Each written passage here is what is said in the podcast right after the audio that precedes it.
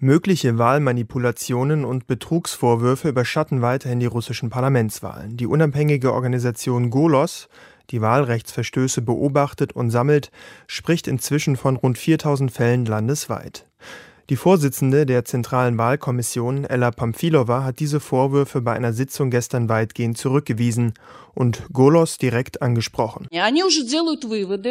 Sie ziehen schon Schlüsse, dass es mehr Verstöße gebe als bei der Wahl 2011. Das ist eine geplante, aus dem Ausland gut finanzierte Kampagne. Von den Leuten, die ständig Transparenz fordern. Vom russischen Parlament, der Staatsmacht, von uns. Wir haben das Wahlsystem so transparent gemacht wie möglich. Die Wahlkommission hat angekündigt, einige der gemeldeten Verstöße zu untersuchen. Ebenso hat Pamfilova, Vertreter der Organisation Golos, die vom Justizministerium als ausländischer Agent eingestuft wurde, eingeladen, um über die Vorwürfe zu sprechen. Der Golos Co-Vorsitzende Grigori Melkonjans dazu im Fernsehsender Dost. Wir Beobachter versuchen, wenn immer möglich, mit der Zentralen Wahlkommission zusammenzuarbeiten. Besteht ein Wunsch nach zuverlässigen Informationen, nach unserer Einschätzung des Wahlprozesses, dann werden wir das selbstverständlich zur Verfügung stellen. Dennoch ist unklar, wie weit der Aufklärungswille der Zentralen Wahlkommission geht, da die Kommission von Experten nicht als unabhängig eingestuft wird.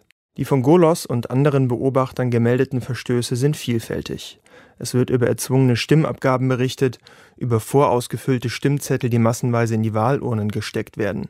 Immer wieder kommt es auch in den Wahllokalen zu Handgreiflichkeiten und umstrittenen Szenen. Michail Matvejew, Kandidat der Kommunistischen Partei, hat bei Twitter ein Video veröffentlicht, das letzte Nacht in einem Wahllokal aufgenommen worden sein soll.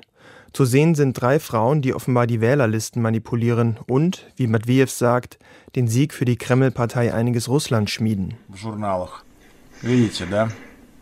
Как в Борском куется победа Единой России. Matvejews kommunistische Partei, die angesichts der verbreiteten Unzufriedenheit mit der Politik des Kremls auf einen Stimmzuwachs hofft, beklagte vielfach Verstöße. Der Parteichef der Kommunisten hat Proteste rund um die Wahl nicht ausgeschlossen wobei bisher keine großen Kundgebungen, die zudem von den Behörden genehmigt werden müssten, geplant sind. Derweil wurden auch die Online-Angebote des bekannten russischen Oppositionspolitikers Alexei Nawalny weitgehend vom Netz genommen. Das Internetportal YouTube hat einen Film von Nawalnys Team blockiert, in dem Wahlempfehlungen für Oppositionskandidaten gegeben werden. Der Messenger-Dienst Telegram und die IT-Firmen Apple und Google haben ebenfalls Angebote von Nawalny nach Druck der Behörden blockiert, darunter eine App. Nawalny nahestehende Oppositionskandidaten wurden von der Wahl im Vorfeld fast komplett ausgeschlossen. Manipulationen und Repressionen. Der Politologe Abbas Galyamov erklärte das im Fernsehsender Nastajaschaya Vremya so. Früher waren die Zustimmungswerte von der Machtpartei einiges Russland höher. Mehr als die Hälfte der Wähler war auf ihrer Seite und Repressionen waren nur Hilfsmittel. Heute steht keine Mehrheit mehr hinter der Partei. Die Zustimmungswerte für einiges Russland sind im Laufe des Wahlkampfs gefallen. Repressionen sind jetzt das wesentliche Machtmittel.